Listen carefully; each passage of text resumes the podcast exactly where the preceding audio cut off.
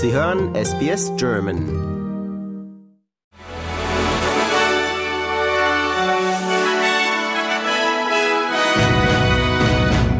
Sie hören den SBS German News Flash an diesem Montag, den 13. November.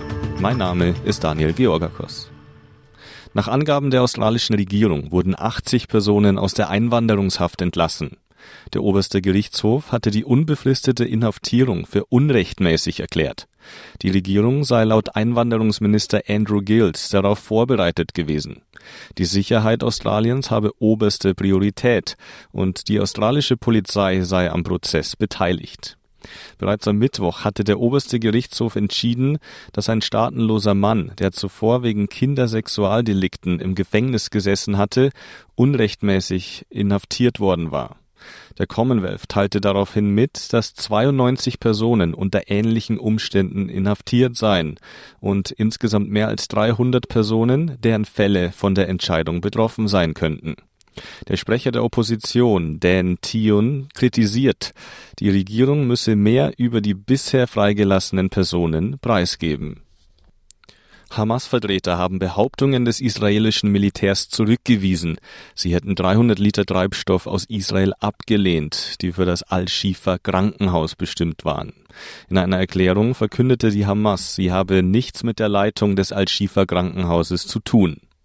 Die Krankenhäuser Al-Shifa und Al-Quds im Norden des Gazastreifens waren für neue Patienten geschlossen worden da die bereits behandelten Patienten aufgrund des Mangels an Treibstoff und Medikamenten sterben könnten. Die Weltgesundheitsorganisation teilte mit, Al-Shifa sei als Krankenhaus nicht mehr funktionsfähig. Ein Zulieferer des Autoherstellers BMW soll Umwelt- und Arbeitsstandards verletzen. Nach Recherchen von NDR, WDR und der SZ steht der Verdacht im Raum, dass der marokkanische Rohstoffkonzern Managem in seiner Mine große Mengen giftiges Arsen in die Umwelt gelangen lässt. Zudem werfen Minenarbeiter dem BMW-Zulieferer vor, Sozialleistungen nicht gezahlt und Sicherheitsstandards nicht eingehalten zu haben. Auf Nachfrage wies Mannergem alle Vorwürfe zurück. Ein Sprecher von BMW erklärte, man habe den Zulieferer um Aufklärung gebeten. In Frankreich sind Zehntausende Menschen gegen Antisemitismus auf die Straße gegangen. Allein in Paris versammelten sich laut Polizeiangaben mehr als 100.000 Demonstranten. Unter den Teilnehmern waren Premierministerin Elisabeth Born sowie die ehemaligen Präsidenten Nicolas Sarkozy und François Hollande. Seit Beginn des Krieges zwischen der militant-islamistischen Hamas und Israel haben die französischen Behörden über 1000 antisemitische Straftaten registriert, darunter neben Pöbeleien und Schmierereien auch Gewalttaten. Da in Frankreich sowohl die größte jüdische Gemeinde als auch die größte muslimische Gemeinde Europas lebt, ist die Sorge groß, dass die Gewalt in Nahost auf das Land übergreift. Deutschland wird seine für 2024 geplante Militärhilfe für die Ukraine wohl verdoppeln.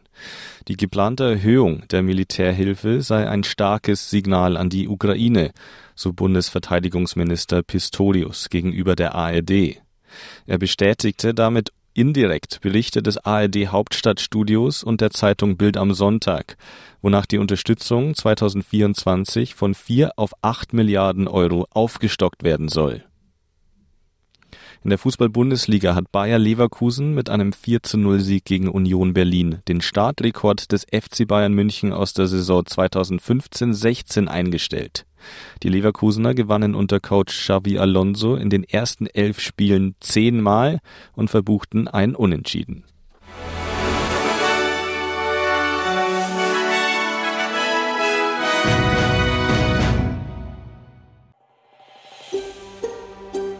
Lust auf weitere Interviews und Geschichten? Uns gibt's auf allen großen Podcast-Plattformen wie Apple, Google und Spotify.